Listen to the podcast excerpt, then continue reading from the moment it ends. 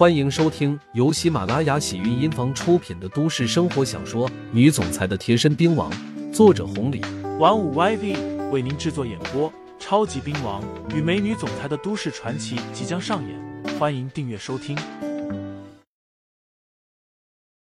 第四十八章，多个朋友多条路。朱玉一时间没听出来到底是谁，左右看了一眼，反正没人。朱玉朝着楼上走去，里面传来了对话声，不过也差不多结束了。饶是这般，朱玉还是听到了一些核心，越听越是心惊，最后吞了下口水，悄悄的回到了自己的房间，然后给杨欢、韦东城他们打了过去。小程，在干嘛呢？快喊上欢子，来我们家一趟。啥事啊？韦东城问道。出事了，出大事了！我靠，到底啥事？你快说啊！朱宇说道。我刚不是回来了吗？你猜我听到了啥？七爷登门了，就是江南会那个，然后找我爸爸帮忙呢。啥意思？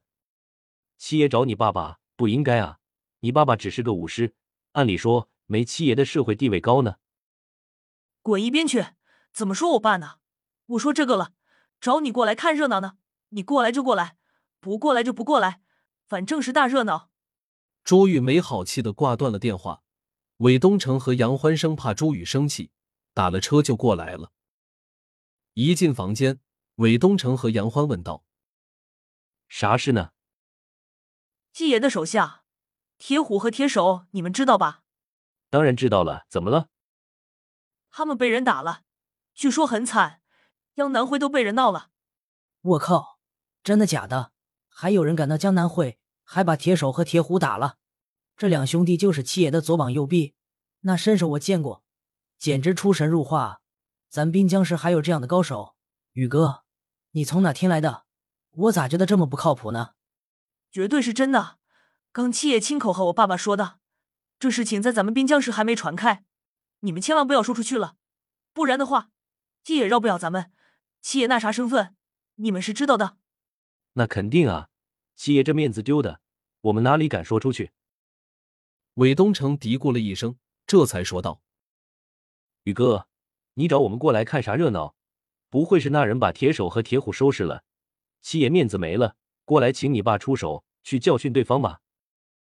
不是，刚我听他们谈话，好像是七爷的一个仇家上门了，对方找上来了。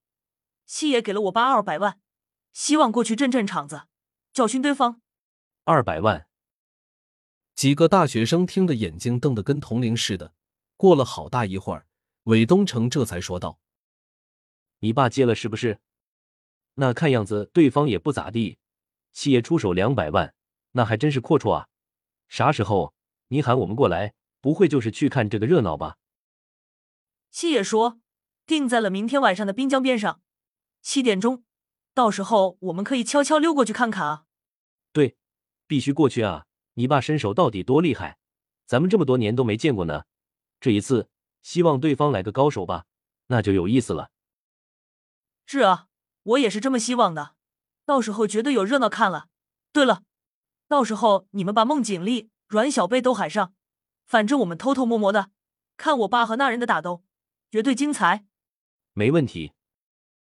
刘牧阳目送阮小贝他们离开，这才回到了酒吧。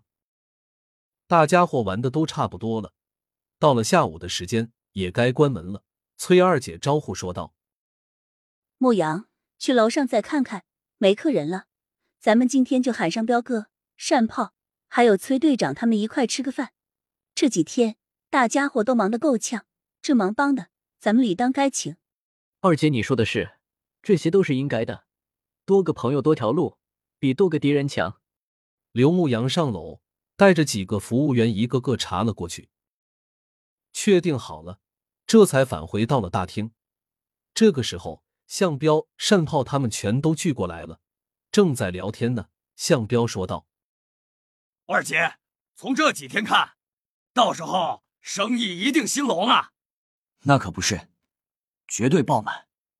二姐，以后发了财。”可不能忘了兄弟们啊！山炮也说：“哪里跟哪里，这才是营业。等收费了，能有这一半就不错了。崔二姐谦虚道：“怎么可能？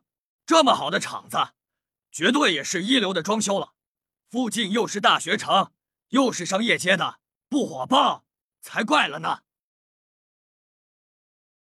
听众朋友们，本集已播讲完毕，欢迎订阅专辑，投喂月票支持我，我们下期再见。